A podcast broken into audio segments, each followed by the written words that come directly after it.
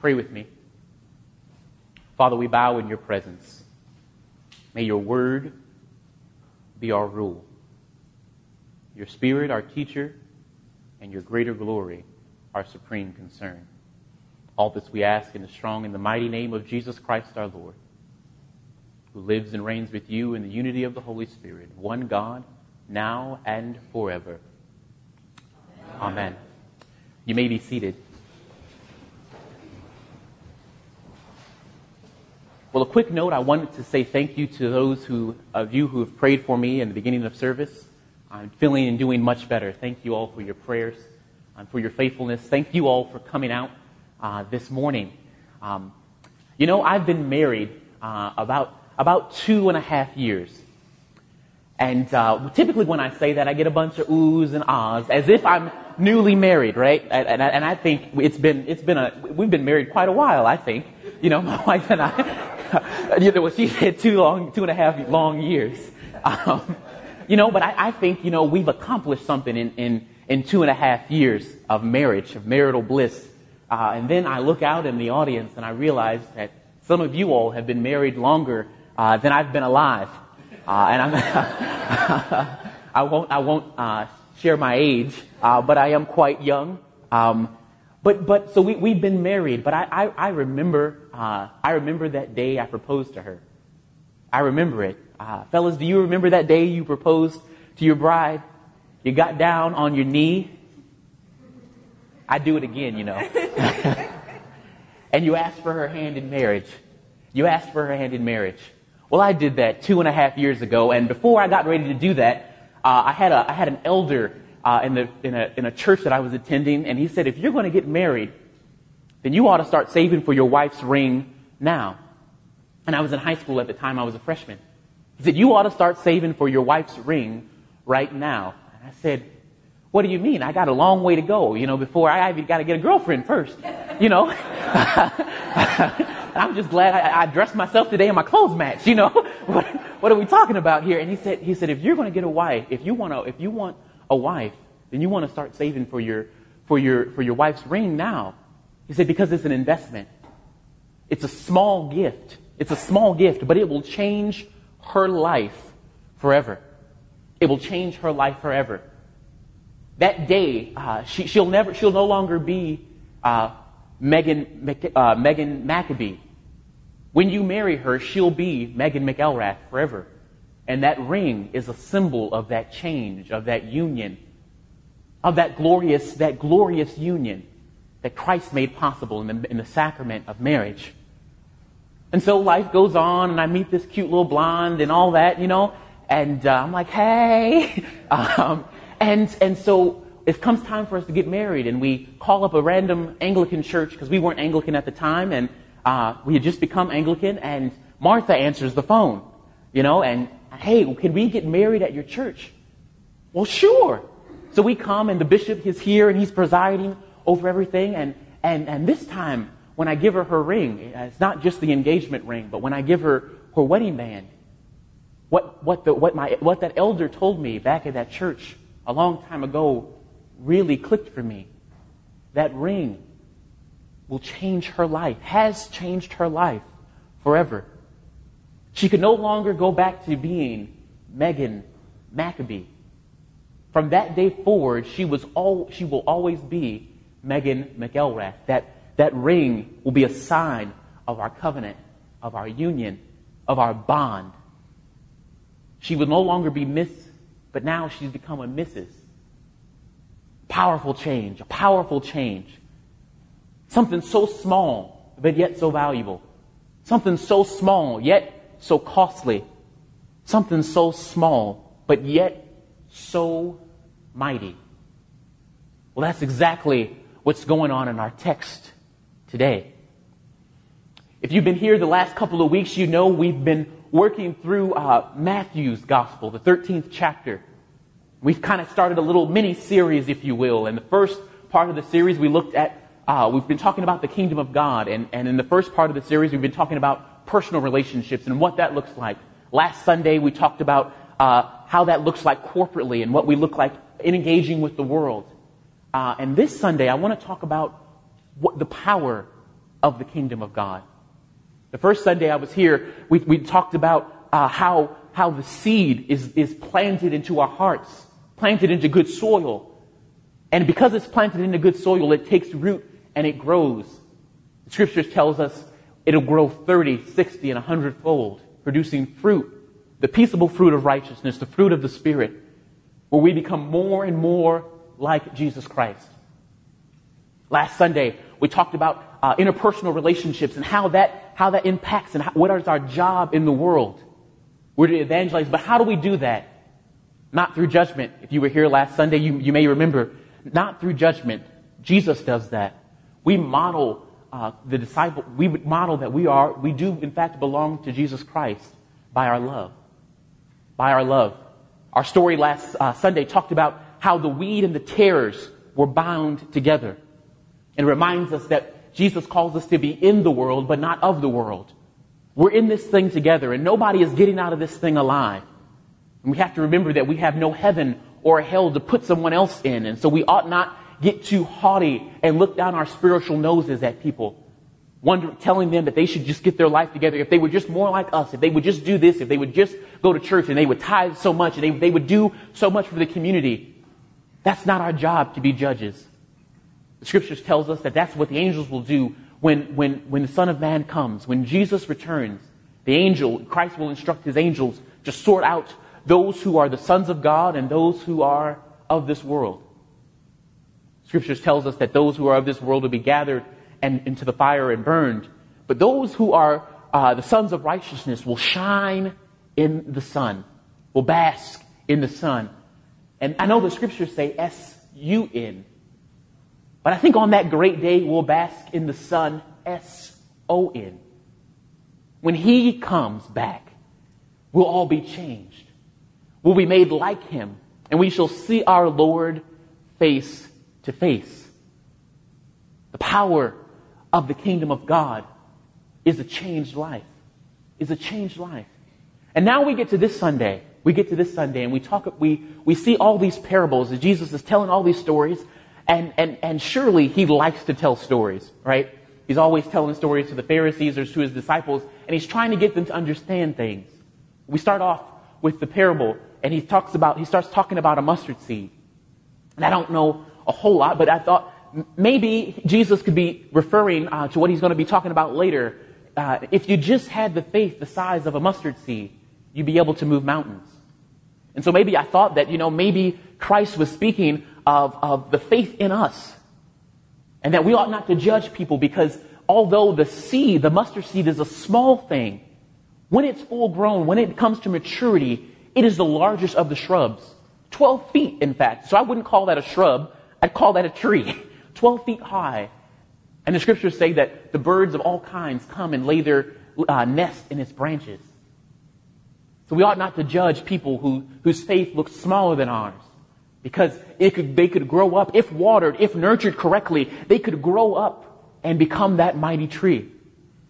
You never know. There might be a Saint Teresa in here. There might be uh, uh, uh, the next Archbishop of Canterbury. There might be in this room uh, the next primate of the Anglican Communion. There might be another priest in this room. You never know who you're sitting next to. And so uh, don't judge them because their seed, if watered correctly, might grow up and be something mighty, could grow up and turn into something awesome. The Bible says one plants, one waters, but it's God who does the increasing. So we ought not to judge people for that. And then I looked at the pearl and I said, well, our faith might be precious. And so this pearl is, is, is very precious. And so we ought to hold on to it tightly.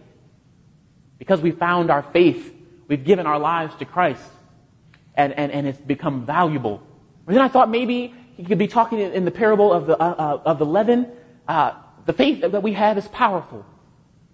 And even just a little bit of faith that we have is powerful enough, like I said, to move uh, the mountains. Have faith the size of a mustard seed, you could move the mountains. And so I thought maybe if we put our faith together, Lord, uh, and, we, and we, we believed God to do certain things in our lives, they would happen.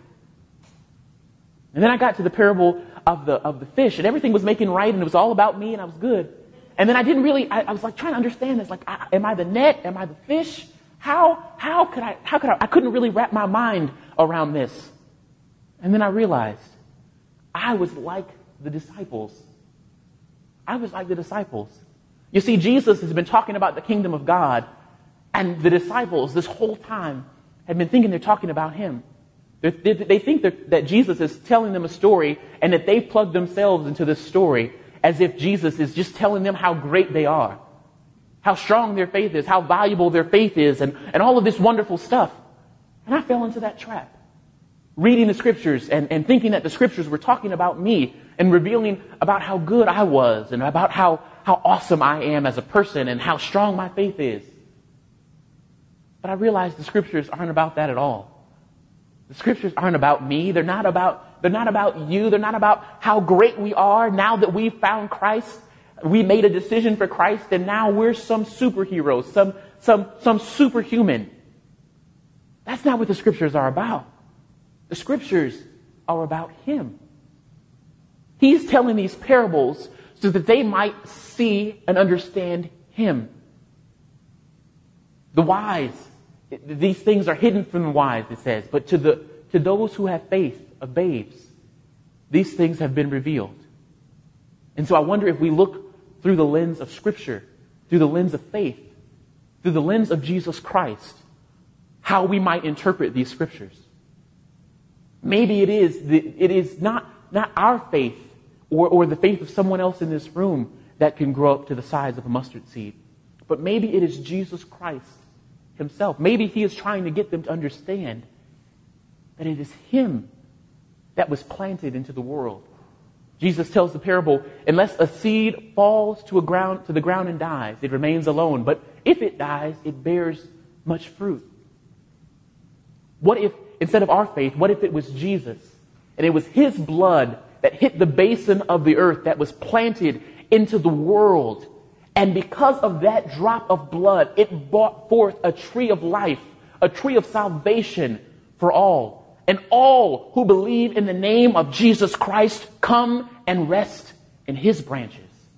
Come and rest in his arms. They find rest for their souls. What if that was the story he was trying to convey? What if the pearl uh, uh, was, not, was not about us and our faith, what if he is that pearl of great price? What if he's that pearl of great price that's worthy to be, to be to, for, for everything to be abandoned and for us to lay hold and grab onto this and sell all that we have because we found something of such great value? Indeed, we have found the most valuable thing in life Jesus Christ, the Son of the living God, who is himself eternal life who is himself eternal life. He didn't say, I'm kind of like eternal life. I am the way, the truth, and the life. No one gets to the Father except through me. Jesus Christ is that pearl of great price. In fact, he tells his disciples the very same thing that we see with the, with the, in the parable of the pearl and the parable of the treasure. He says, Come and follow me. Abandon all. Forsake your mother, your father, all that. Leave that behind and come and follow me. And the disciples go on this three year journey and they're discovering that he is in fact the Messiah, the Son of the living God, Jesus Christ. He is who that, that who the prophets were talking about. He is the fulfillment of the law. He is all of that. And because they found him, not only do they love him, but they've given up everything for him. He is the net. That's why I didn't fit because I'm, I, I can't be the net. I, I can't collect fish. I, I, I, tried. My papa has been trying to get me to fish for a while now, and I, I have to confess that I have not become much better at fishing. But Jesus says to his disciples, I will make you fishers of men. And maybe the net could be the preaching of the gospel. First to the Jews, then to the Gentiles. And everyone, after they hear the gospel, after they come to faith in the name of Jesus Christ, everyone, every kindred, every tribe are gathered up together, caught up. And Jesus, then the angels at the last day sort it all out. The angels do their job. They have their role to play. They're sorting everything out. Jesus is the net. So what's our role? What's our role in all of this? Simply to make room for the kingdom of God in our lives. To hold on to Jesus Christ. To believe it. To allow the Word of God to grow in our lives. To admit that we've been connected, caught up in all of this together, working together with the world, called to evangelize by our love. People who look like us, people who don't look like us, people who vote one way and people who vote another. Jesus Christ is the answer, is the solution to all of this. Do we believe that? Do we believe that this morning? If we do, that, that should produce some power in us. And it should change not only the way we live our lives, but it should change the world. The gospel, the faith that we have, it's small. It's small. You, you, you really, you really can't grasp it. It's got to be caught. It's got to be caught. You really can't lay your hands on it. You, you can't say faith is over there or faith is over there or the church is just this building or the church is, is th- that group of people over there. The faith of Jesus Christ is small. It's precious. It's like that ring that I gave my wife two and a half years ago. It'll change your life. You'll never be the same. Bound together, caught up with Jesus Christ. Friends, at the end of the age, there's going to be a wedding. I don't know if you know this, but we're living for a wedding. And the invitations have gone out. The clarion call has been made. The invitations have gone out from glory. Christ is coming back to get his church, to get his bride, to get his bride. And on the cross, Christ made the greatest proposal of all. He laid down his life in love, humbled himself, much like some of us men did, got down on a knee, humbled himself, wrapped himself in flesh, God in the flesh, felt our, our, our, our worries and our troubles and everything that we were going through, became like us so that we could become like him. And on that great day when his angels come in glory and we, we see the Son of God, for the first time, face to face. He is coming back for a bride that is spotless, without blemish, without wrinkle. There's going to be a wedding. Jesus is coming back, and we ought to get ready. We have got something so precious, so valuable. We need to hold on to it, but not be selfish with it. Not be selfish with it. It was a free gift. Freely we've received, and so freely we ought to give. We hold on. We value the pearl. We value the gospel. We value the faith. And yet we're called to give it away. To join Christ in the casting of the net so that more people would come into the reach of his saving embrace. We're to join Christ in the ministry of reconciliation. I know I say that over and over and over again. And I pray I say it till Jesus comes back and gets me. We are to join Christ in the ministry of reconciliation. That's our goal. That's our mission. When we come to the altar and we receive Christ, that high price, that valuable thing, we receive the Christ in the blessed sacrament of the altar. We experience the presence of Christ and we take him into our bodies. It's a valuable thing. But it ought to motivate us to go out and tell others about it. It ought to motivate us to tell others what we have found, what we have found in Him. For indeed, our souls have found a resting place, and He has made us glad. In the name of the Father, and the Son, and the Holy Spirit. Amen.